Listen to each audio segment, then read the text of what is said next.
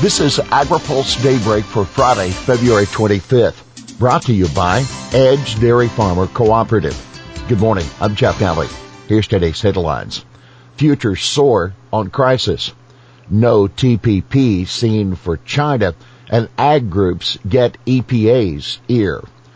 Russian invasion roils wheat and corn futures the Russian invasion of Ukraine that resulted in at least one port closure on the Black Sea and sparked new rounds of U.S. sanctions on Russia sent U.S. wheat and corn futures soaring again yesterday, some contracts hitting trading limits during the day. Kansas City March wheat futures contract for hard red winter closed yesterday at 963 a bushel, up 48 cents for the day. The contract did hit the 50 cent limit, but pulled lower just before the close. March contract for corn at the Chicago Board of Trade closed at 695 a bushel.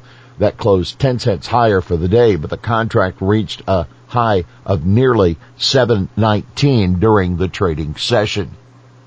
We've seen some ports shut down in the Black Sea, said Arlan Suderman, chief commodities economist for StoneX Group Incorporated. We've seen reports of shipping companies stopping ships from entering the Black Sea. Trading is being affected. Russia and Ukraine account for 29% of the world's wheat trade, so that's a big deal. From a corn standpoint, Ukraine accounts for 16% of the world's corn exports, so that matters too. Now keep in mind, with the uncertainty surrounding the burgeoning war, some exporters are loath to get go of their wheat supplies. Egypt floated a tender offer for wheat and got one offer from France that was well above what the Egyptians would agree to. That according to John Payne, an analyst for StoneX and publisher of The Week in Grain. Two weeks ago, Egypt got 12 offers for substantially lower prices. It's not just the commodity markets. Courtney Crowley, an economist with the Federal Reserve Bank of Kansas City, says the Ukraine crisis also bears watching because Russia is a significant supplier of natural gas and potash. The fertilizer market is not something that really needs additional pressure. We've seen a lot of supply chain disruptions there. Natural gas is a primary input for fertilizer, particularly in nitrogen fertilizer, Crawley said during USDA's annual Ag Outlook Forum yesterday. During an Outlook Forum news conference, Ag Secretary Tom Vilsack warned fertilizer suppliers not to use the crisis as an excuse to raise fertilizer prices. We'll have more AgriPulse Daybreak after this. Today's Daybreak is sponsored by Edge Dairy Farmer Cooperative, a powerful advocate in Washington for farmers throughout the Midwest. Dairy farmers have always been leaders in caring for the environment and they continue to lead in addressing changing climate conditions. We believe environmentally focused policies affecting agriculture should be guided by farmers grounded in science, driven by the market, and sufficiently flexible to allow for innovation at the farm level. Good morning and welcome back to AgriPulse Daybreak. USDA, another year, another record for exports. USDA has sharply raised its forecast for U.S. ag exports in fiscal 22 to a new record of $183.5 billion. That's up 8 billion from November's forecast and 11.3 billion over the record set in fiscal 21. Soybean exports are driving the surge, USDA reported yesterday, but exports of livestock, poultry, and dairy products also expected to set a record, as are horticulture products, which include tree nuts. By the way, Walter Lanza, a commodity trader with the ag supply chain firm Scoular, sees continued transportation disruptions and port bottlenecks. As he puts it, the outlook for shipping this year is not bright.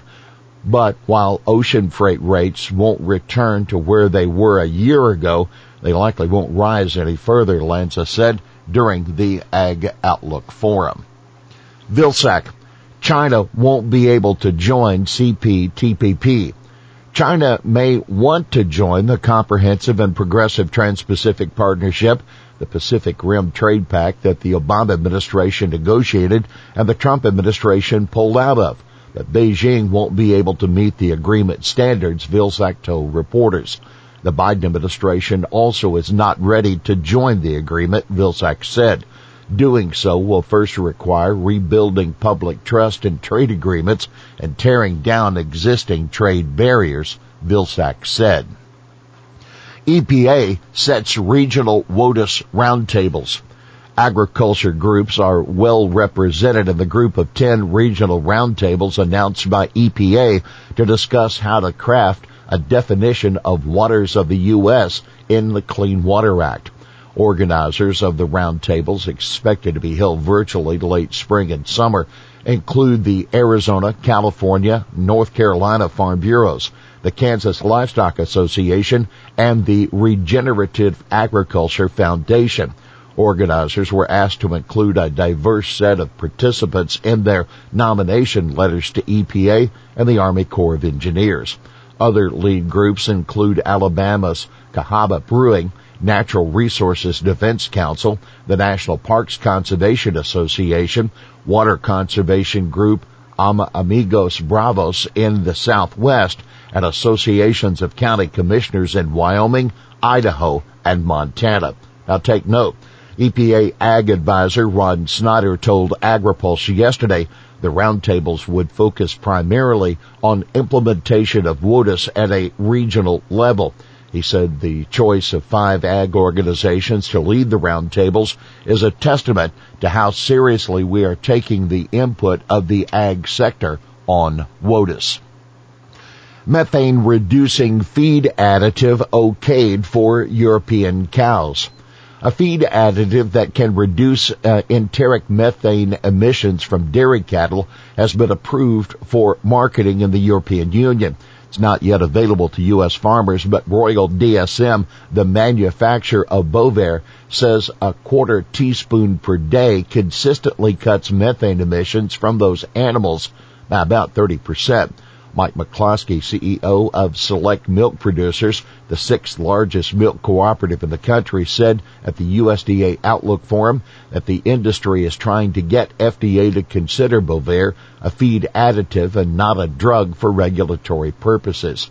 We would love to have this product here, and I believe it will be in the next two or three years, McCloskey said. Here's today's He Said It it is incredibly difficult to get enough people to fill jobs and when you get them to keep them. That Andy Harig, vice president with FMI, the Food Industry Association. Packaging also has been a challenge for the industry. Even getting printer ink for food labels is sometimes a problem, Harig said at the Ag Outlook Forum.